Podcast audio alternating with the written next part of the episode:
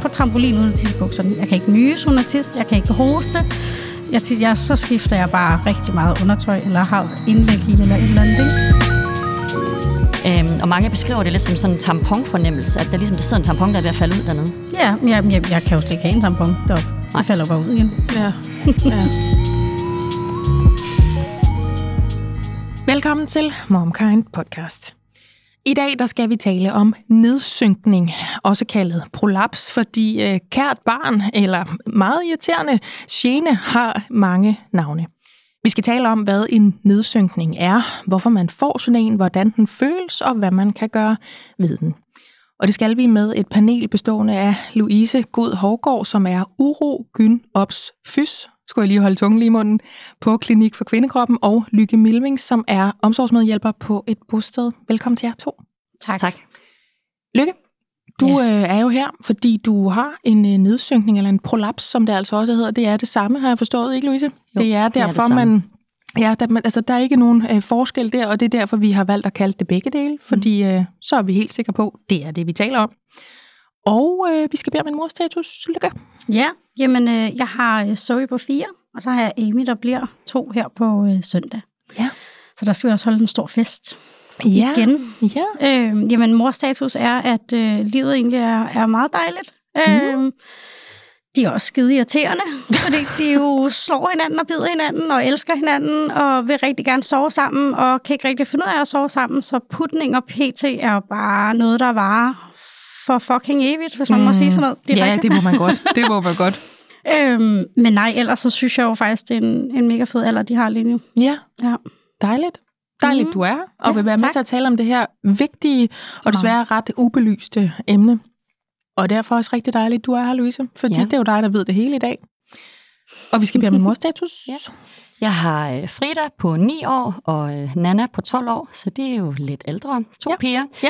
Øh, så vi er nok et helt andet sted end Lykke måske, jeg tænker jeg lige nu. De slår og bider ikke hinanden som øj. Nej, de kan godt nok skændes pænt meget. Øhm, men vi er et sted i livet, hvor den ældste, hun er virkelig ved at være i puberteten. Ja. Øh, og de gider ikke mor mere. Mor er ikke interessant mere. De gider egentlig ikke bruge så meget tid på mor. Så, øh, så jeg er et sted i livet også, hvor jeg kan begynde at tænke lidt mere på mig selv. Og, øh, og jeg har været igennem en masse efterfødselsgener også. Og jeg er et sted i livet, hvor jeg tænker, at jeg skal bare dedikere min tid på at hjælpe andre kvinder. Og øh, gøre det full time. Så det er det sted i livet, jeg ligesom er nu. hvor Jeg kan være lidt Ja. mere, mere på andre end lige mine børn Ja. hele tiden. Ja. Det elsker jeg. At du har dedikeret dit liv til at hjælpe kvinder, det bliver jo nærmest ikke meget bedre. Jamen, øh, så er det min morstatus. Jeg har øh, Elle på tre og Trille på et halvt års penge. Og min morstatus er i virkeligheden også lidt det faste parforholdsstatus. Øhm, jeg ved, jeg har sagt det før, øh, men det er stadig øh, en udfordring, så nu siger jeg det igen. Vi er i det space, hvor vi skal passe på at blive uvenner. Øh, eller ikke at blive det hele tiden, min mand og jeg, fordi vi er trætte. Vi er ved at finde ud af den der hverdags øh, kabale, når man har to børn, der har ret forskellige behov, og man sover sparsomt. Det der med at jonglere dem. Øh, det der med, at man nogle gange kan prøve at snyde sig i situationstegn til en pause, uden den anden opdager det. Altså sådan noget med, jeg tager lige i netto, fordi vi mangler noget dernede, som du ikke ved, hvad er, men som er rigtig vigtigt, og det kan godt være, at det tager lang tid. Klip til mig, der sidder på parkeringspladsen og bare stiger ud af vinduet. Fordi altså, jeg er i det der sted lige nu i mit moderskab og i mit voksne liv, hvor jeg forstår, når man ser, det ved jeg godt, sådan nogle scener fra en film eller en serie, hvor så sidder der nogen i bilen, hvor, og så har jeg altid tænkt, mm. sidder du i bilen, det er da kedeligt, eller sådan, går der ud af den bil. I get it now. Altså det der med, sådan, jeg sidder lige og tænker, jeg sidder lige her, og jeg kan også slå den der låsfunktion til, så der kommer heller ikke nogen ind i bilen. øhm, jeg er meget, meget lykkelig for min familie, og jeg trænger rigtig tit til en pause fra dem. Også fra at gå og være sådan lidt småirriteret på min mand, fordi vi er presset. Han er lige så presset som mig. Og vi ved det godt, og vi har den, og vi kommer fint igennem det. Men den der med, at man sådan lidt hele tiden har lyst til lige at bide den anden i skulderen, agtig, den, øh, det glæder mig til, at vi sådan bare er, er lidt lettere igen, og ikke, ikke sådan er så, så latente hele tiden i vores irritation på hinanden. Ikke? Ja. Vi ved, hvad den kommer af, men, men den der ved Gud ikke hyggelig, altså af den mm. grund. Vel?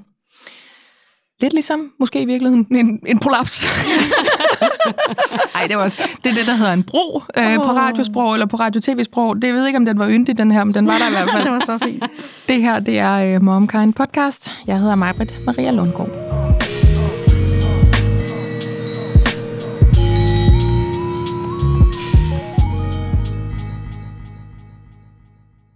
Denne episode af MomKind Podcast er sponsoreret af Puri. Og jeg har jo tidligere fortalt om, hvordan jeg er blevet glad for deres vitaminer. Men nu har jeg lyst til at dele, at jeg også er blevet glad for deres kollagen. Jeg blander faktisk deres CP1, som er testet ren kollagen, og CP3 Beauty.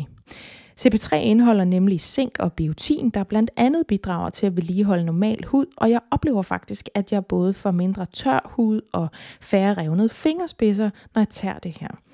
Udover zink og biotin, så indeholder CP3 Beauty også C-vitamin, B6-vitamin og hyaluronsyre. Puris produkter er testet for renhed og kvalitet, herunder uønskede stoffer som tungmetaller, pesticider og lignende, og du kan selv se testresultaterne, hvis du scanner QR-koden på bagsiden af deres produkter. Har du lyst til at prøve deres kollagen eller nogle af deres andre produkter, så kan du bruge koden MOMKIND30, når du tegner abonnement. Så får du 30% rabat på de første tre leveringer, og altså på produkter til 3 måneder.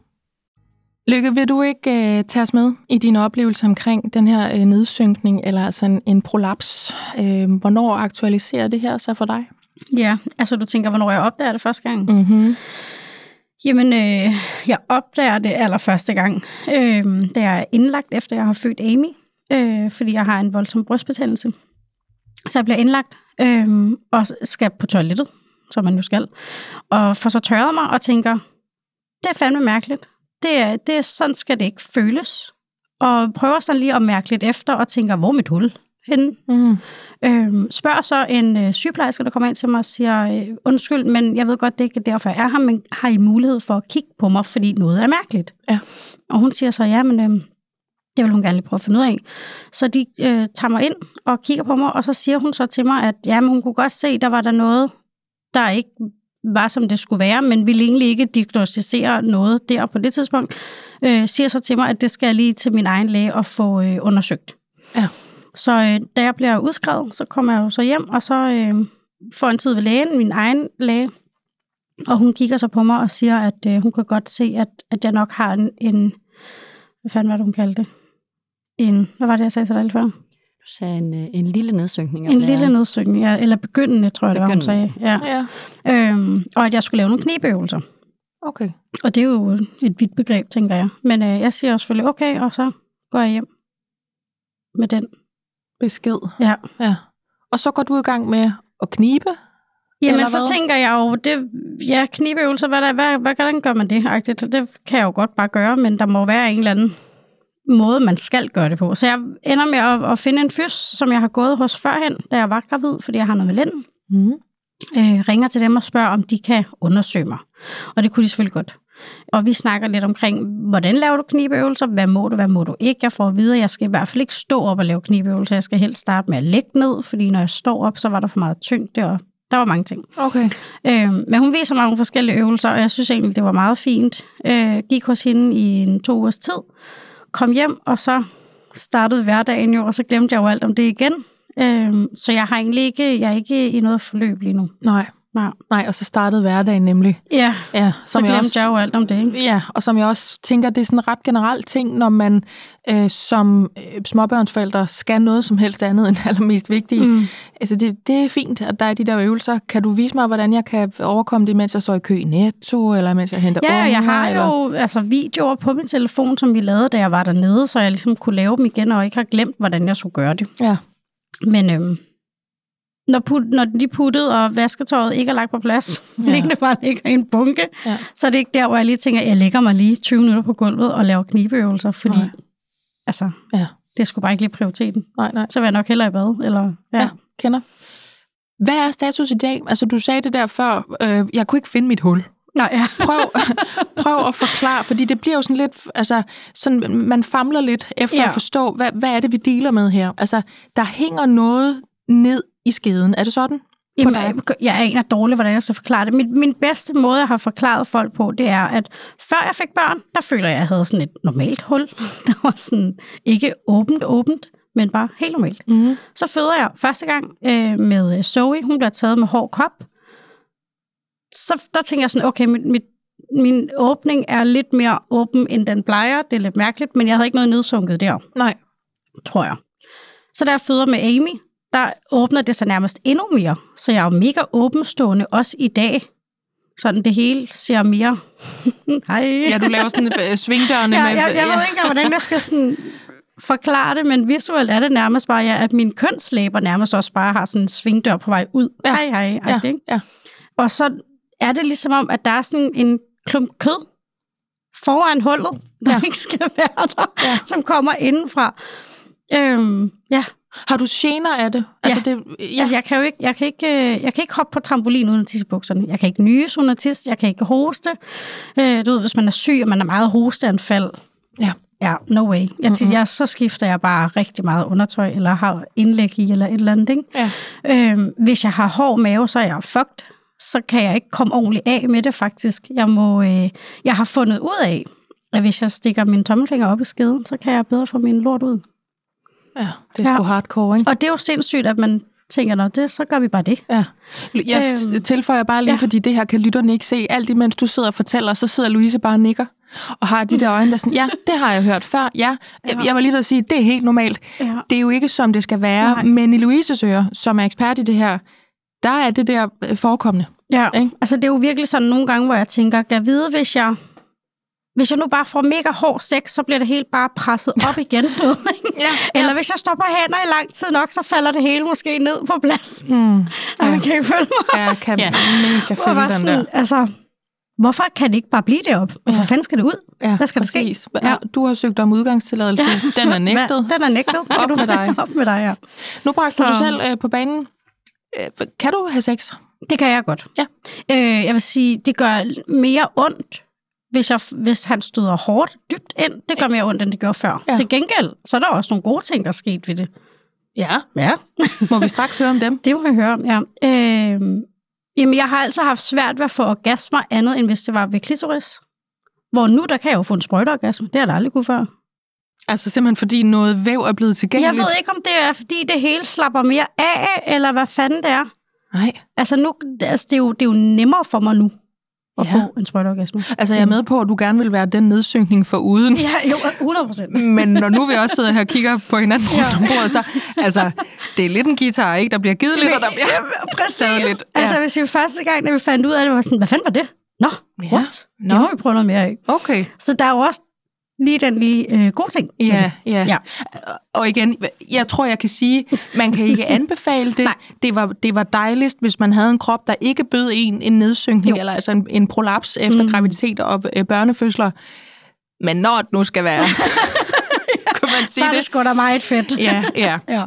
Okay, jamen, øhm, Louise, vi fik lidt af hvert der. Jeg spoler også lige, og tak i øvrigt, Lykke. Jeg er simpelthen så stjerneforelsket i, at du bare siger det, som det goddamn er. Ja, Fordi der sidder så mange kvinder derude nu, med hørebøfferne på, der har præcis den samme oplevelse som dig, og som aldrig siger det til nogen, som ikke nævner det for en sjæl, fordi det er noget, der foregår nede i underbukkerne. Man har ikke lyst til at fortælle mm. om det. Man føler sig isoleret, ensom, man er ulækker, der er ikke nogen, der har det som en, og man bliver bare derhjemme, fordi så længe man ikke øh, hopper i trampolin eller øh, går i spagat uden underbukker på, så er der ingen, der ved noget om det. Ja. Men det skal vi tale om, fordi det her det er jo en gene. Louise arbejder med det her professionelt, så det er jo sådan noget, der forekommer. Mm. Louise, vi skal lige have startet med at definere en nedsynkning, en prolaps. Mm-hmm. Der er jo forskellige versioner af det. Mm-hmm. Øhm, tag lige lytterne med igennem. Mm-hmm. Hvad er det her? Ja. Jamen en nedsynkning eller, eller prolaps af underlivet, det er en tilstand, hvor underlivsorganerne simpelthen er sunket ned i skeden. Og det kan være en eller flere af dem. Og her snakker vi øh, blære, hvad hedder det, livmor, endetarm. Det kan være, være forskellige underlivsorganer, der falder ned. Og det er simpelthen fordi bindevævet og den muskulatur, der holder organerne oppe, de bliver svækket eller går i stykker. Ja, så det er egentlig sådan kort beskrevet, hvad det er. Bum, den var der. Yes. Så er der grene, der ligesom går ud det er fra der. det. Jeg har jo sådan tegnet den der, den gode gymnasiepige notearket her med punktomstillinger og sådan noget. Lige Her står præcis. noget med, med øh, blære, livmor, endetarm, rektosele, lige cystosele. ja. Tag os lige ind i det der øh, farvesprog og gør det Ja. tilgængeligt for øh, alle lytterne, og også mig og Lykke. Ja. Jamen, vi har omkring fire forskellige nedsynkninger. Øh, typer af nedsøgninger, hvor den første, det er den, vi kalder cystosele, som er den, vi ser hyppigst, og det er også den, jeg tænker, du egentlig har, Lykke.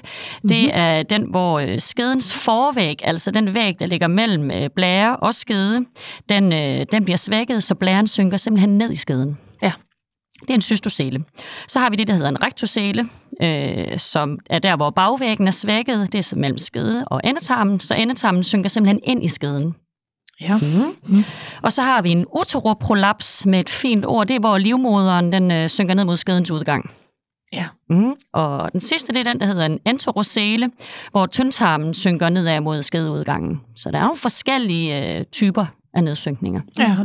Hvis nu man sidder og lytter og tænker, jeg har et eller andet, der gør, at øh, mit underliv ikke ser ud som før. Der er noget, der er på vej ud, eller er kommet ud. Jeg kan se noget, jeg kan mærke noget. Jeg kan ikke sige, hvad det er. Mm. Hvad kan man sige noget om det? Altså hvis man sådan sidder og skulle danne sig et billede af, kan vide, hvad der er, der egentlig kigger ud her? Altså er det skedevæg, eller hvad- hvor er vi henne? Ja, altså for det første, så er det svært selv at afgøre, om det er en blæren, der er sunket ned, om det er livmoderen, hvad det ligesom er, der er sunket ned. Men, øhm, men når det er sagt, hvis det er blæren, vi snakker om, så er det jo ikke selve blæren, du kigger på, så er det selve den væg, der går imellem, øhm, hvad hedder det, mellem blære og skede, der egentlig falder ned. Yes. Så det er jo ikke en blære, der ligger derude og kigger på en. Nej, nej. Øhm, ja. Er Så man det? kan ikke sige, det er min øh, livmor selv. Det kan man ikke selv. Nej, der Nej. skal du simpelthen, og du skal ind til en, en gynekolog for at have sådan fuldstændig styr Ja. ja. på, hvad det er. Ja. Ja, det er dem, der er specialister i at kigge på det. Yes. Altså som urogynops kan vi også godt spotte noget, men, øhm, men det er gynekologen, der skal sætte diagnosen. Ja.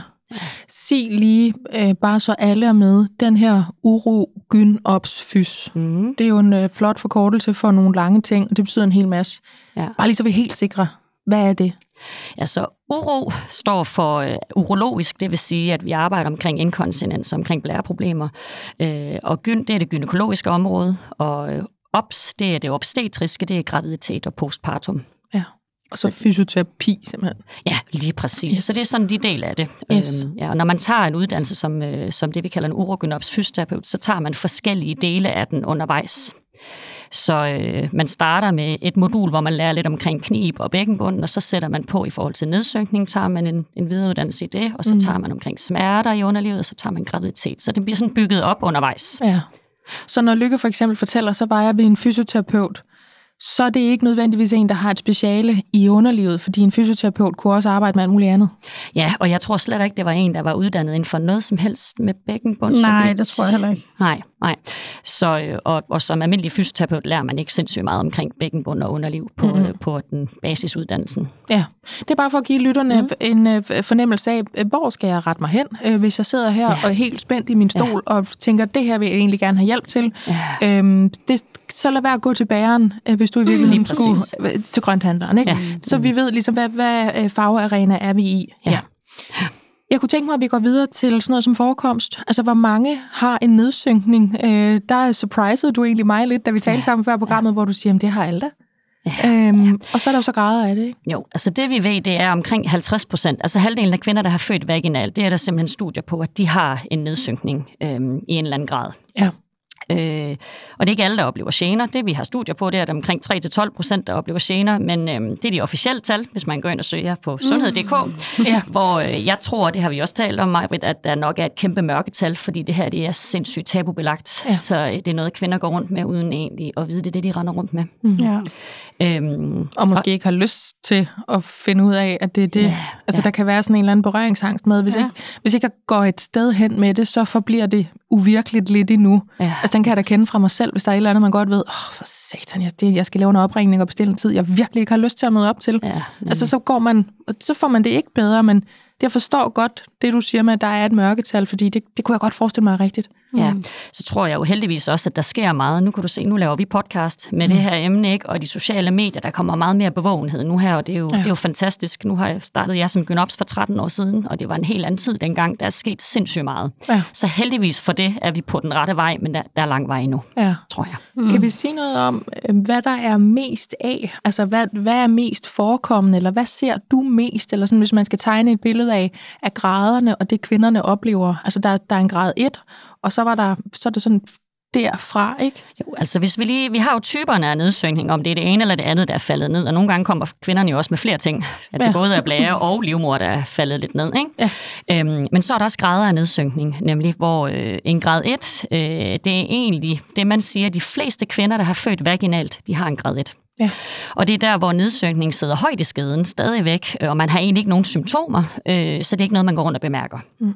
Så kommer vi til det, der hedder grad 2. Der er grad 1-4 i alt. Og grad 2, øh, der sidder nedsynkningen stadig højt, øh, men man har symptomer on-off. Altså det er ikke konstante symptomer, men det er specielt, når man belaster eller er fysisk aktiv, at der kommer noget, eller når man hoster og nyser. Ja. Ja, ikke? Ja. Øh, og den grad 2, tænker jeg, det er den mange, rigtig mange render rundt med. ja.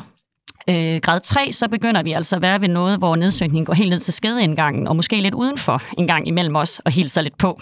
Mm, super. Og netop når man netop belaster rigtig, rigtig tungt, ikke, når man nyser og hoster også, så kan man simpelthen mærke, at der er noget, der kommer ud dernede. Ja. Og, øh, og nu kommer vi også, jeg kommer til at tale lidt omkring symptomer også på et tidspunkt, men, mm. men det vil klassisk være det der med, at der er noget, der fylder, som du også sagde, Lykke. Ja. Øhm, og mange beskriver det lidt som sådan en tamponfornemmelse, at der ligesom der sidder en tampon, der er ved at falde ud dernede. Ja, jeg, jeg, jeg kan jo slet ikke have en tampon deroppe. Nej. Det falder bare ud igen. Ja. Ja. Nå, men det, det er grad 3, og det er altså der er også nogen, der siger det der, hvor, hvor prolapsen er ude i det fri. Ja. Ikke? Ja. Den er lige ude og hilse på. Ikke? Ja. Øhm, og så grad 4, det er der, hvor det er total prolaps. Der hænger det uden for skeden. Og det er ofte der, der, der kræver det simpelthen operation, som oftest. ja. Ja, Så hvis det er man sådan skal inddele i forhold til, hvis man skal sidde og genkende sig selv i det, Ja. så kan man også have en- måske en idé om, hvor man hører til. Ja, Selvfølgelig opfordrer vi på det kraftigste til, at man finder en fagperson, hvis lige præcis det her afsnit rammer en klokkerent. Mm. Men sådan, det, det er det, du ser, og du siger, at en grad 2 er nok det mest hyppige, eller i hvert fald det, du ser i klinikken. Ikke? Ja, ja. Ja. Øhm, de symptomer der, som du lovede os før, dem synes Ja. jeg faktisk, vi runder nu, fordi hvad er det, øh, kvinder øh, føler sig generet af, når mm. de så øh, bestiller en tid hos dig og møder op? Altså, hvad er det, der, der får folk øh, ind i butikken, hvis ja, vi kan sige det på ja. den måde? Jamen altså, vi har det med, med tamponfornemmelsen, eller mm. den der, der er noget, der fylder ned i skeden. Øhm, så har vi tyngdefornemmelse, det er også en klassisk en, næsten alle kommer med, som har gener relateret til nedsynkning. Ja. De føler det tyngre i det underliv. Øh, inkontinens, den nævnte du også, Lykke, den er også rigtig hyppig øh, mm. ved mange af de her kvinder. Der er også øh, nogle enkelte, der faktisk ikke føler, at de kan tømme sig ordentligt blæremæssigt. Når de er på toilettet, føler de, der sidder en rest, og når de så rejser sig op, så kommer resten måske ud, eller de, mm. ja, der kan Ja. komme noget bagefter. Så Ja. den kan også være der. Eller måske ikke kan tømme bag til tarmen mm. ordentligt. Ja. Det kan også være noget. Smerter kan forekomme også, og det er ofte også fordi, at man, når man har noget, der falder lidt ned, så går man og spænder hele tiden for ligesom at holde det oppe. Man har, man, man har brug for at holde det oppe. Ja. Øh, så en overspændt bækkenbund er også typisk noget, vi ser, og, øh, og symptomer relateret til det. Ja, fordi man simpelthen kompenserer. Fuldstændig, Ja, ja. ja, ja. Ja. Prøv at holde på det, ikke? Jo, jo. Øhm, ubehag ved samleje er der nogen, der kan føle også, mm. øh, og, men, men mange oplever ikke gener ved samleje, for der er mange, der er sindssygt bange for at gå i, i gang med samleje, fordi de netop er, mm, ja. er bange for, at åh oh, nej, det må da gå død ondt. Det er ikke, absolut ikke alle, der har mm. symptomer ved det, men nogen kan have lidt ubehag ved det. Og så ja. havde du jo bare en, en så vild havde jeg god ekstra ting der, som jeg faktisk ikke rigtig havde hørt om før, med det der sprøjteorgasme. Havde du, synes meget øh, havde du den på Nej, den notekortet? synes jeg ikke, havde, men jeg tænker, jeg skal til at have den med nu fremadrettet. Det er jo sindssygt, sindssygt spændende. altså det, det elsker jeg, at du tilføjer. Det, er- det er fantastisk. Det er ikke, det er ikke kun surt show. Nej, der er også, der er Det godt. må man sige, det må man sige. Ja, og, Ja. Jeg, og jeg tænker, det der er vigtigt det her, det er, at når man lige har født, så kan man altså godt have nogle af de her symptomer, og det er helt normalt. Det er ikke, det er ikke ensbetydende med, at nu er det hele faldet ned. Mm. Øh, der kan man være hævet nede i det underliv også. Der kan være rigtig mange andre ting, for det har været ud- udsat for et enormt, enormt belastning. Ikke? Ja. Så jeg tænker, har man nogle af de symptomer her, så kan man måske lige afvente lidt, hvis ikke at det er helt grelt tilfælde overhovedet. Ikke? Jo. Øhm, måske et par måneder, og så, og så tage en snak med lægen om det, hvis det vedvarer. Ja, det vil Ja. jeg nemlig spørge dig om, altså hvornår man problematiserer det her, fordi meget af det, du beskriver der, der sidder jeg og tænker, øh, mig, der ikke har prøvet at føde vaginalt, men det kan jeg godt genkende. Ja. Men der er jo også noget, som bare hører naturligt til en, en øh, hvad kalder vi det, fjerde trimester, eller, altså efter mm. fødselsperioden, sådan Ja, de, de umiddelbare ja. uger og måneder efter, Det er det nemlig. hvor kroppen samler sig, og hvor man netop har den der, jeg kan, jeg kan nærmest ikke genkende noget, og et toiletbesøg kan være altså, skræmmende nok i sig Ja. selv, øh, selvom der egentlig ikke kommer til at være noget. Så du siger, måske begynd at, at mm, problematisere, eller sådan have lidt fokus på det, eller give det noget omsorg og noget opmærksomhed efter et par måneder, Jamen, et Lisa? par måneder eller tre. Ja. Deromkring, ikke? Og vi har jo også øh, noget bindevæv, der er lidt mere eftergiveligt på grund af hormonerne også, øh, lige i tiden efter, man Ja. ja. har født også. Ja. Øh, så det skal også have lov til lige at, at finde sig selv. Ja. Ja. Hvordan oplever du de her kvinder, når de kommer ind til dig? Altså kommer de ind med dukket nakke? Og, altså fordi nu sidder jeg og tænker, jeg tror, Lykke er... Selvfølgelig er du enestående, Lykke. Du er fantastisk, ikke? øh, men jeg tænker også, at man... Det er fordi, jeg prøver at tænke, hvis jeg skulle sætte mig i det sted. Jeg tror, jeg ville synes, det var en lang tur.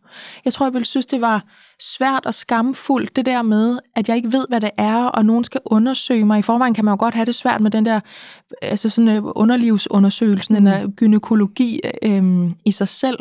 Men kan du ikke prøve at afmystificere og afdramatisere et besøg hos dig? du tror. Fordi det kunne jeg så godt tænke mig at give til lytterne, det, det der med, det, det, det skal du gøre for dig selv. Altså, ja. da vi to vi snakkede sammen før det her program, så sagde du også, at man skal simpelthen sige nej til at have det skidt og til smerter. Man fortjener at have det godt. Du sagde også før, at du havde dedikeret resten af dit liv, øh, i hvert fald til det her med at hjælpe kvinder. Mm. Vil du ikke prøve at sætte nogle ord på det der med, hvad det er for en, en stemning og få nogle, jeg tænker i en eller anden udstrækning også lidt følelsesladet oplevelser, du kan have med nogle kvinder, der kommer ind med noget, som de godt ved, ikke bare var en albu, der knirkede lidt. Jo, lige præcis. Ja. Altså det, man kan sige, det er, for det første sætter jeg ofte en time, måske en time og kvarter af, så der er rigtig god tid til at komme lige så stille øh, ind omkring rigtig mange ting, som er lidt tabubelagt, og lidt ømtålige, og Mhm. lidt sarte. Ja. Øh, og så fylder snakken rigtig meget i starten, specielt. Så vi kommer omkring alt det her. Øh, og det, jeg oplever også, det er, at der kommer flere og flere ting frem i lyset, jo længere mm. vi kommer i samtalen, ikke? fordi at, at man tør åbne mere og mere op. Ja. Øh, og det, der er super vigtigt, det er ligesom, at det er et trygt rum, man kommer ind i, hvor man kan få lov til at, øh, at fortælle om de her ting, som, som man måske ikke har fortalt andre om. Mm. Øhm, så det bruger jeg rigtig meget krudt på. Øhm, og så øh, kigger vi jo på helhedsbilledet også, så jeg kigger jo ikke kun på det her underliv, og lige kigger, hvad, du ved, hvad sker der her? Vi, vi får også sådan lidt styr på, hvad er der ellers? Hvordan fungerer maven? Er der noget forstoppelse, som du også nævnte, Lykke? Mm, det der med at ja. komme på toilettet, det kan være sindssygt problematisk. Øh, så jeg kommer egentlig omkring rigtig meget, mange andre ting også. Øhm, også, jamen, hvad er det egentlig, man går rundt og gør? Hvordan bruger man sin krop i hverdagen? Gør man nogle ting, som egentlig gør det lidt værre nogle gange også? Og så undersøger jeg jo, og jeg plejer altid at afmystificere den også, fordi at de er sådan, åh oh, nej, sådan en undersøgelse der, de er jo vant til at gå til lægen eller gynekolog, hvor der skal mm. instrumenter op, og åh oh, nej, de kan næsten ikke overskue Det det, er vel? bøjler, det er gel, og det Ja, er... det, ja. ja og, og det, jeg plejer altid at starte med at sige, det her, det lover jeg dig. Jeg har aldrig prøvet nogen, som, som har syntes, at det var voldsomt, eller har haft en grim oplevelse med det. Det er stille og roligt. Ja. Øh, og jeg bruger ingen instrumenter eller noget. Jeg starter med at kigge helt udefra og se, hvordan ser det her underliv ud, og, og faktisk egentlig også tage et spejl med, for mange kvinder har faktisk slet ikke tur at kigge sig selv ned i det her underliv lige efter, mm. fordi de er bange for, at det ligner et stort krater. Ja. Så det der med at gøre dem trygge også i situationen, og ligesom få afmystificeret nogle af de der bekymringer og tanker, der har været også, Ja. øh, bruger jeg krudt på. Øh, og så øh, har jeg handsker og lidt gel på, og så mærker jeg indvendigt, hvordan bækkenbunden har det, og, øh, og beder øh, også øh, kvinden lave lidt forskellige ting, noget knib også, øh, mm. og mærker, hvad der sker, men jeg beder hende også øh, presse det der, hvor vi ser nedsynkning. Den måde, vi tester det på, det er simpelthen ved det, vi kalder en vasalva, hvor vi, hvor vi får kvinden til at presse alt, hvad de kan, for at se, kommer der noget ud. Ja. Fordi når der er tryk på dernede, vi virkelig ser, om der er noget, der falder lidt ud. Altså kommer der noget ud af skeden, Ja, simpelthen. lige præcis. Ja, Ja, ja, ja. ja, nemlig. Mm. Øh, ja, så det er egentlig, ja. Men det, det lyder måske, er det fordi, det lyder voldsomt? Mm, ja, altså jeg forestiller mig jo bare, at det hele vælter ud, når man så presser, ikke? Jo, Men, men, øh, jo, jo. men- Men gør det ja. det, Louise? Nej, Nej. det lover jeg dig, det ikke gør. Ja. Jamen, og der er jo aldrig nogen, der har sagt til mig, at jeg skal presse, når jeg er blevet undersøgt. Nej, nej, og det har vi mange, hvor. Ja. de har været ved nogen, hvor de ikke har presset, øh, og hvor det så viser sig, at de har noget, noget større nedsynkning, end de egentlig i første omgang troede, de havde. Ja. Ja. Kunne du have brugt bare, hvad du har hørt indtil nu, Lykke, sådan en konsultation her så, øh, hos øh, en, en gav pige som Ja, Louise? ja, helt 100 procent. Jeg tror måske også, øh, det er måske... Jeg ved ikke, jeg føler også, det er blevet værre, ved at jeg ikke har gjort noget. Så måske, hvis jeg bare havde været hos den rette fagperson Hmm. fra start af, så Ja. havde det måske været lidt bedre, ikke? Ja. Jeg håber virkelig, at øh, lytterne derude kan mærke, at øh, det her, det er noget, der skal aftabuiseres. Det skal vi tale om, og Mm. der, er- det er altså et togt, det her, for øh, at hjælpe nogle kvinder, som ikke rigtig har nogen stemme, fordi de ikke tager den, fordi de tør ikke, eller de skammer sig, eller de er bange, eller Mm. ikke kan regne ud, hvad der er, der sker inde i sådan en konsultation, eller om man i det hele taget kan bedre det. Men øh, vi kan bedre det i nogen grad, Louise. Mm-hmm. Hvad kan Ja. vi gøre? Jamen altså, der er jo masser af forskellige ting, vi kan gøre. Så ja, det er bestemt ikke noget, man skal bare leve med eller acceptere. Øh, og det er ikke bare knip, og så er det det. Der er meget mere i det, end, end bare knip. Ja. Øh, og det er jo typisk den besked, man får. Ja, det er, gå du hjem og knip noget mere. For det første, var den fine kniber jeg, hvad, og hvad, hvad er det egentlig? Og hvad, ja, hvordan gør jeg det? Mm. Men det sagde du også, Lykke. Jamen, Ja, jamen, det der med, jo, knib, ja. Øh, Ja, men op, hvad op. skal jeg mærke efter? Ja, Hvornår ja. kniber jeg, hvornår kniber jeg ikke? Ja. Ja. Jamen, det er den der fra Ordehusundersøgelsen. Knib! Ja, Og man ligger med benene i stigebøjle med spredte ben. Ja, det ja, er meget, meget svært Ja. at tit Ja. fange knib i den position også. Ja. Så. Men hvad, hvad kan vi så gøre, Louise? Ja, altså der er omkring sådan fire punkter, øh, jeg plejer at komme omkring. Der er selve bækkenbundstræningen, og det her med at få den her bækkenbund i gang igen. Og så er der livsstilsændringer, og så er der hjælpemidler, og operation sådan som sidste løsning. Det er sådan de fire ting, sådan, jeg tænker, vi lige kommer kort omkring. Ja, det skal vi. Mm. Øh, I forhold til bækkenbundstræning, så ser det ikke ud til, at vi kan træne en nedsynkning væk. Øh, fedt. Ja, men man kan sige, det er jo... Op, ja, det sorry. Sådan, det føler jeg bare, jeg har hørt et sted.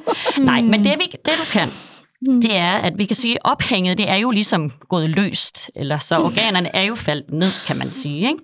Men du kan træne symptomerne meget mindre, eller næsten helt væk. Det ser jeg altså også ved mange, at selve symptomerne okay. kan du træne rimelig godt på vej. Mm. Øhm, og man kan sige, det det gælder om, det er at for det første få bækkenbunden til at fylde noget mere igen, få noget muskelfyld på det, ligesom andre muskler, når vi træner dem, så skal vi have det til at fylde noget mere dernede, for så kan det støtte bedre. Altså bækkenbunden ja. ligger som sådan en skål i øh, underlivet, den er ikke voldsomt tyk, lidt ligesom en underlæbe, øh, men den ligger som en skål og egentlig holder på dine underlivsorganer. Mm-hmm. Og når du kniber, så gør den det, at den også laver et knæk på urinrøret og på skeden og på endetarmen, så du simpelthen sørger for, at det her knib, det sørger for, at du ikke tisser, mm-hmm. når der, er, ja. der kommer pres på. Ja. Ikke? Jo. Og det, øh, det bækkenbunden øh, skal kunne, det er, at den skulle kunne øh, være hurtig. Altså, det er nok ikke noget, du tager 10 sekunder om at knibe, hvis Nej. det er, at du skal nyse. Som du sagde, var det ikke nys og host, at du oplevede, at du Jamen, havde lidt dryp, jeg, jeg drøb, hvad hedder det, krydser benene hver gang. Ja, og lige folk griner præcis. jo. Men, Ja, det er der mange kvinder, der gør. Ja. Så den skal være hurtig, mm. så skaden ikke er sket ikke, inden. Og den skal være stærk. Det nytter ikke noget, man har en mega svag bækkenbund, for så kan du slet ikke holde imod det tryk, der mm. kommer ned, når du netop nyser og hoster, eller, eller laver noget, hvor der er, er tungt bugpres på. Og den skal kunne være udholdende. Hvis du kun kan holde det et sekund, så er det heller ikke sikkert, det mm. rigtig dur i den situation, mm. du er i. Ja. Øhm, og så det, det drejer sig allermest om, det er at bruge knibet funktionelt. For en ting er at ligge og lave de her kære knibeøvelser efter program, men for filen, den skal jo lære at komme på i hverdagen. Mere Ja. og mere automatisk. Og jo mere man får den brugt i hverdagen, jo mere, mindre vil du tænke over det også. Ikke? At så kommer den lidt på per automatik. Ja. Egentlig. Og det er det, vi arbejder rigtig meget med. Ja. Øhm, øh, og så er der det her med... Øh, jamen, altså man kan sige, at du skal jo bruge den i hverdagen, hvor det er tungt, Lykke. Det kan jeg jo sige. Du, du siger, når du løfter tungt også, ikke? Og når du nyser og hoster, det der kommer jo, noget. og når jeg løfter børnene og sådan noget Lige også. ikke? præcis, ja. lige præcis. Så det er jo der, du skal lære din bækkenbund at komme på os. Ja. Og, få, og få brugt den der. Ikke? Jo. Øhm, så det er bækkenbunden, kan man sige. Så har vi livsstilsændringerne, øhm, og det er jo sådan noget som at undgå forstoppelse. Ja. Det, er jo, det er jo et kæmpe, kæmpe problem. Vi har så mange kvinder, der lider af forstoppelse, og de presser og presser på det toilet, og det gør absolut ikke noget godt, når man har Hvorfor en gør vi det? Hvorfor er vi forstoppet alle sammen? Åh, oh, det er et helt øh, podcast for sig selv, tænker Ja. jeg. Det er jo et kæmpe, kæmpe emne. Der kan være mange årsager til, at tarmsystemet ikke rigtig virker, efter man har fået børn. Ja. Ikke? Jo. Øhm, så det tænker jeg, vi er næsten for stort at komme omkring. Jamen, det kan, det kan godt være, at du sagde, at det er fordi, 地 Nej. jeg ved, at I alle sammen spiser en bestemt yoghurt, eller sådan, Ja, som ikke... nej, og Men det gid, jeg kunne komme med Ja, en ting, ja. som bare lige kunne løse det for alle. Ikke? Ja. Nej, men man kan sige, at der er masser af ting, du kan gøre for så vidt muligt. Der er selvfølgelig nogle ting, du kan gøre for at undgå forstoppelse. Ja. Drik nok væske, mm. halvanden til, til to liter væske om dagen. Ikke? Spis fiberrig kost, øhm, bevægelse. Sørg for at få brugt din krop og bevæge dig. Det gør man jo ofte som mor, kan man sige. Mm. øhm, Men ved, at det er et punkt også, altså for. Ja. andet end bare sådan din ja. funktion som mor, det er også noget for dig. Det ved jeg ikke. Har I ikke, har I ikke oplevet det? I hvert fald, da I var yngre, kan jeg huske, når jeg var ude og løbe en tur. Så skulle jeg sætte dem på toilettet lige pludselig. Jo, det har jeg Kan- hørt om. Ja, Jamen, det- jeg har hørt om den der med, åh, kan I huske det? Det, det, det kom på en uh, netavis på et tidspunkt. Der var nogen, der havde skjult uh, kamera, eller det hedder ikke skjult, hvad hedder sådan noget, kameraovervågning. uh, de boede i København, og de boede et sted, hvor de fleste løbere, de endte. Uh, fordi der var godt at løbe, og der var flot, og det var sådan ligesom en bestemt løberute. Det vidste man, hvis man løb meget. Mm-hmm. Så havde de filmet netop en løber, der havde fået, det, det hedder sådan noget runners mm, crab, Ja, det kan, et eller er andet. Jeg kan ikke huske, hvad det hedder. Det er rigtigt. som det. netop havde sat sig ned i, i nogens have, og det, var, og det var en dame. Altså, det var sådan en rigtig, en rigtig flot løbedame, der lige pludselig havde fået sine skider på, fordi det netop er en ting, at hvis man løber meget, så bevæger ting sig ned. Altså, det sætter gang i peristaltikken, og man skal på toilettet. Ikke? Det gør bevægelse, ja. Ja, ja. Det er præcis. Så det er et råd. Måske ikke at skide i folks have, men at holde, at holde, holde gang i maven på den måde med bevægelse, simpelthen. Ja. Men jeg vil Ja. næsten også sige, det er ikke fordi, jeg sådan altid er forstoppet. Altså, jeg vil sige, det er også bare, det er også bare altså, hvis min lort er lidt hård, eller sådan, det ikke er så lint at komme ud, så er det sgu også svært. Ja, ja. Og når vi siger forstoppelse, så mener vi jo egentlig også nogle... Det er jo ikke fordi, at så kan man slet ikke komme af med Nej, det. ja. Forstoppelse hensyder egentlig også til hård mave. Ja, okay. At det ikke sådan er helt, helt lent, det der kommer Ja, ud. Ikke? helt soft ice. Der, hvor man også kan arbejde... Nej, det er ikke helt soft, det var egentlig et godt udtryk. Lykke, du er dejlig at have ja, det studie her. Altså, Svisken på næsten. der er sgu ingen, ingen smalle steder her.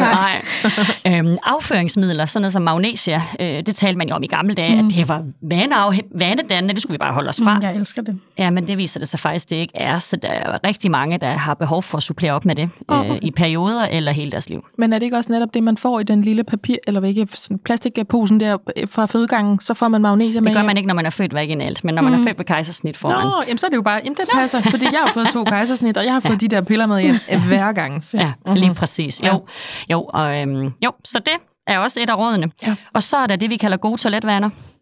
Ja. Ja. At du simpelthen øh, prøver at øh, sidde der på en anderledes måde, end du måske plejer. Øhm, vi ved, at for at komme af med god afføring, så er det rigtig godt at måske bruge en skammel under, øh, mm. under fødderne også, så du får... Ja, lige ja. præcis. Og de fleste har jo netop en skammel, hvis de har små børn, ikke? Ja, Der, ja, som man lige er har kommet jo- op i den alder, hvor de skal nå håndvasken, ikke? Man har jo den der fra IKEA, ikke? Jo, lige ja, præcis. præcis. IKEA, Og Kevin, han griner af mig hver gang. Sidder nu og skider igen, for han kan høre, at jeg lige trækker den hen over jorden. Men kan du mærke, det virker, Lykke? Ja, få er den du gal? Jamen, jeg kan nærmest slet ikke skide uden den der. får helt stress, når jeg er på arbejdet, og ikke kan få benene op, fordi man sidder der. Lige præcis, Åh, der kan du bare amen. se skamlen, skideskamlen. Den er Skideskamlen, det virkelig kan noget. vigtig. Ja, altså, er jeg har råd. hørt om folk, der sætter fodsålerne op. Altså, det kræver jo også noget af kroppen, ikke? Men sætter fodsålerne op på brættet. Nå, Okay, Altså, ja, så er det in. Hvis man er så... skovskiderstillingen. Ja, nemlig Det er fuldt program. Jeg havde måske ikke regnet med, at det her program om prolaps skulle blive sådan sjovt. men, det, men det er godt, det er det. Altså, det, det er et tabuiseret emne. Der er, ikke, der er ikke nogen grund til ikke at grine. Det kan Nej, vi sagtens. det. Og så kan vi komme en endnu længere ud med det næste, jeg så skal sige, fordi at vi, nu snakker vi om, at du har måske en blærenedsøgning, det er i hvert fald mm. det, du har fået at vide, og, Ja. og umiddelbart lyder til. Men vi har jo også mange kvinder, som har det, der hedder en rektosele, hvor det simpelthen er omkring endetarmen, ikke? Vi har en nedsynkning. Ja. Og der kommer der jo en lomme ned i skeden, at den, den falder lidt ned bagfra, frem i skeden, ja. øhm, endetarmen. Ja. Og det gør simpelthen, at der nogle gange lægger sig sådan en lomme, så, øh, så afføringen bliver siddende i den lomme, så de ikke kan komme af med afføringen. Mm. Og der kan det nemlig også hjælpe at trykke lidt på mellemkødet, når man er på toilettet og, mm. og skal lave stort. Ja. Eller simpelthen tage en finger ind i skeden Ja. og presser bagud for at få skubbet det, skubbet For- det med ud. Ja. Øh, tømme den lomme For der, at tømme ikke? den lomme, Men der det er jo det, jeg gør nogle gange jo. Ja, men det kan jo godt være, du har flere ting end lige en blære. Ja. Tænker, det skal du have undersøgt Ja, ordentligt, det skal tænker jeg. jeg. Jeg tænker, I skal følges ud af det her studie, Ja. ikke? Og så Ja. tager I her til... Ja, ja. Ja. Så, så ja, der er noget der. Øhm, hvis man har også øh, mange tyngdegener, pauser i løbet af dagen, øh, læg rumpen opad, altså underlivet opad under en pude, øh, på en stol i sofaen, hvor du lige giver den en lille pause for det her tyngde. Øh, Altså, undskyld, hvad? Hvis du har meget tyngdefornemmelse om, altså du ved, jeg ved ikke, om Så jeg du lægger har, mig på maven? nej, på ryggen med Nå, bagdelen opad, sagde jeg måske fuldstændig forkert. Nej, jeg hørte det sådan. Nå, okay. Ja, det var mig, der ikke forstår det. Ja, hvis du har mange tyngdefornemmelser, når du har været aktiv en hel dag, kan man godt føle, det tynger endnu mere. Mm. Jeg ved ikke, om du oplever, men det, det kan man godt. Så er det godt at ligge og have nogle pauser, ind, hvor du ligger med bagdelen opad. Okay, ja. Ja, ja. Giv nogle små pauser. Og så har man jo tendens til at holde på det her underliv ved at spænde helt vildt i den bækkenbund. Mm. Tit, det ser vi rigtig, rigtig hyppigt ved, ved kvinder, der kommer med nedsøgning. Så det her med at lære at give den her bækkenbund nogle pauser og lære at, at give slip i bunden også, Ja. det er super vigtigt. Det var faktisk også noget, vi talte om sådan helt generelt, det der, Louise, med. Vi har en tendens til, måske særligt nogen, der har været gravid, eller hvor kroppen har ændret sig, af kosmetiske årsager, at gå rundt og trække maven ind, Ja, eller ja. spænde i underlivet. Det kan også være noget stress, der manifesterer sig dernede, Helt sætter sig i bækkenet. Jeg har det selv sådan, at hvis jeg er meget stresset, eller jeg også ved om mig selv, jeg er virkelig spændt for nu, så bliver jeg overhovedet ikke overrasket mere, når mit underliv pludselig bliver ømt. Nej. Altså fordi det sidder dernede, det har jeg bare mm. lært. Der er mange ting, der samler sig dernede. Det gør det. Øhm, så jeg tænker også på, vi har jo snakket om det der med, en ting er ligesom roden til problemet, eller hvad der er sket. Altså det her, det er nogle følger i kroppen efter øh, en graviditet og en fødsel. Øh, de kan være mere eller mindre øh, grale, altså alt efter hvilken grad vi er i, og hvilken slags nedsynkning det er. Men der er vel også noget omkring det der med, at man går og gør ting i sin krop, måske bevidst eller ubevidst, som også giver gener. Mm. Altså jeg er med mm. på, at det, er sådan, det hele er sådan lidt en åh, en, en underlivsbutik, eller sådan, altså fordi du sagde det der til mig med, der er jo ikke en hylde, noget ligger på, der er ikke Nej. nogen knogler, der holder på noget. Det er sådan ligesom en, det hele er lidt en blød butik, mm. og på mm. nogle af os, der bliver ophænget mere eller mindre svagt og skal have hjælp. Mm. Så nytter det altså ikke noget, hvis man går og strammer sammen om hele butikken hele tiden. Mm. Nej. Særligt, hvis man ikke engang ved det. Nej. Blandt andet sådan noget som at suge maven ind hele tiden, øh, og holde vejret og trække vejret overfladisk, det kan ikke, det giver egentlig et øget bugpres ned på din bækkenbund også. Mm. Så hvis du så har en nedsynkning i forvejen, så kniber mm. du dig endnu mere op. Ikke? Så, ja. så det, ja, det kan godt forværre det lidt, kan man sige, i hvert fald symptomerne på det. Men det kunne jeg bare forestille mig, at det er jo netop det der med, som du også siger, Lykke, vi går sådan og holder på det. Mm. Altså Præcis, går og, ja. og spænder og strammer op, at vi kan sige, at det er ret normalt. Måske ved man ikke engang, at man gør det. Nej. Men det er ikke øh, hjælpsomt. Indtil man får mange smerter dernede, fordi man har gået og spændt op så længe, så er det det, der begynder at komme og være dominerende. Ja. ja. Øh, og det der også er i det, som mange ikke rigtig ved, for så har de fået alt det her med knebetræning, og måske også fået nogle af de fif, som jeg har fortalt nu her, øh, har man en græld nedsynkning, som gør, at man er hæmmet i rigtig, rigtig mange ting, eller man bare ikke kan give slip i den bækkenbund, fordi det bare tynger helt vildt, øh, så er der jo det, der hedder hjælpemidler. Og det er sådan noget som støttepessar, ja. øh, mm. eller en støttekube. Og der er også andre forskellige hjælpemidler, som man simpelthen kan placere op i skeden, som kan støtte underlivsorganerne, så man egentlig kan give lidt mere slip på spændingerne også, og egentlig måske også sørge for, at man ikke er så inkontinent, og som ligesom lige støtter lidt og mindsker symptomerne. Og der har, ser vi rigtig mange kvinder, som, øh, som får det sat op, som så lige pludselig kan dyrke rigtig god sport igen også, og mm, bruger det måske ja. under motion. Mm. Kommer ud på den løbetur, de bare har set som, som det største mål. Ikke? Ja. Ja, så, så den del er der også. Du siger støttepessar. Mm. Er det bare et altså pessar, pessar, eller er det noget særligt til, hvis man har en nedsynkning? Det er noget særligt. Ja. Ja, det er et, øh, et pessar, der er for, ligner sådan lidt en donut. De, de findes i mange afskygninger og mange former, men sådan en klassisk støttepessar ligner sådan lidt en donut. Ja. ja som man, øh, man sætter op i underlivet. Og man kan også få den i kubeformet, altså sådan øh, fir, lidt firkantet. Du kan få dem i mange afskygninger. Ja, ja. Og det Sætter man den selv op? Nej, altså det der er ved det, når det er støttepessar, så er det en gynekolog, der som oftest tager speciale i det, og vi er også enkelte øh, urogynopsfysioterapeuter, der kan det rundt omkring. Så det skal man også lige mm. sætte sig ind i og se, hvem kan det rundt ja. omkring. Ja. Øh, ja, så kan man få sat sådan en op, og mange af dem tester jo egentlig af også. Øh, så får man sat den op ind på klinikken, så sender man gynopsfysioterapeuten lige personen ud og løbe en tur med det pessar, for at se, om det støtter og holder, som det skal ligge, og så tilbage igen. Så, øh, ja. så det er en rigtig god løsning for mange. Så det skal man i hvert fald bare vide, at det findes? Det findes, yes. Ja. ja. Okay, så der var øh, nummer et der, som var øh, træning, fokus på bækkenbund. Så var der nogle livsstilsændringer. Så var der... Øh, hjælpemidler. Hjælpemidlerne, som blandt andet var ja, IKEA-skamlen, skideskamlen, øh, Pessar. Øh, yes. ja. Og så er der så operationen som sidste, sidste mulighed. Ikke? Ja. Og der, vi ved, at der er omkring 6 procent, der, får, der bliver opereret for, ned, for en nedsynkning. Okay. Øhm, og man kan sige, det er jo, hvis ovenstående, som jeg har nævnt, ikke rigtig hjælper. Hvis man ligesom er kommet til kort, og det påvirker ens livskvalitet i høj grad. Ja. Man skal være færdig med at få børn, før man ligesom får lov til at få, få syet det op, øh, som oftest. Mm. Øhm, og det jeg oplever, når jeg er på klinikken, det er, at de heller ikke vil operere før et år efter. Der skal minimum gå et år efter, man har født. Ja, mm. og det er fordi tingene skal have en mulighed for at ja, det tænker jeg. falde til ro? Ja, eller? Ja. ja, det tænker jeg. Og ja. så er der også, er der også nogle, nogle forbud, løfteforbud. Ja. Øhm, og så skal man også vide, at når man kan sige, i forhold til det år her, der er gået, der er også øh, mange ammer også et år. Mm-hmm. Og når man ammer, så ved man også, at hormonerne stadigvæk er i spil, og vævet stadigvæk er lidt ekstra fleksibelt. Ja. ja. Så, øh, så det kan så, spille ind det på kan spille ind på vurderingen af, hvornår det her kan være? Ja, det kan spille ind også på symptomerne. Så når man stopper med armen, oplever vi altså også, at nogen øh, oplever færre symptomer, fordi bindevævet ligesom bliver, bliver lidt strammere og stærkere igen. Ja. Mm. Mm. Mm. Hvad tænker du, Lykke? Må vi komme en tur ind i dit hoved? Jamen, øh, jeg tænker, det lyder jo øh, super spændende. Jeg så havde tænkt, at jeg føler egentlig også, at min krop er anderledes, efter jeg stoppet med at amme. Mm. Altså, Ja, den er ikke så anspændt måske. Og det er jo ikke, fordi man skal stoppe med at amme, for guds skyld. Nej, det er nej, slet ikke det, vi vil frem med for men, budskab. Men man stopper jo på et eller andet tidspunkt. Jo, ja, det er jo det. Ja. Og, og mange oplever en, en bedring efter. Jo, jo, helt bestemt.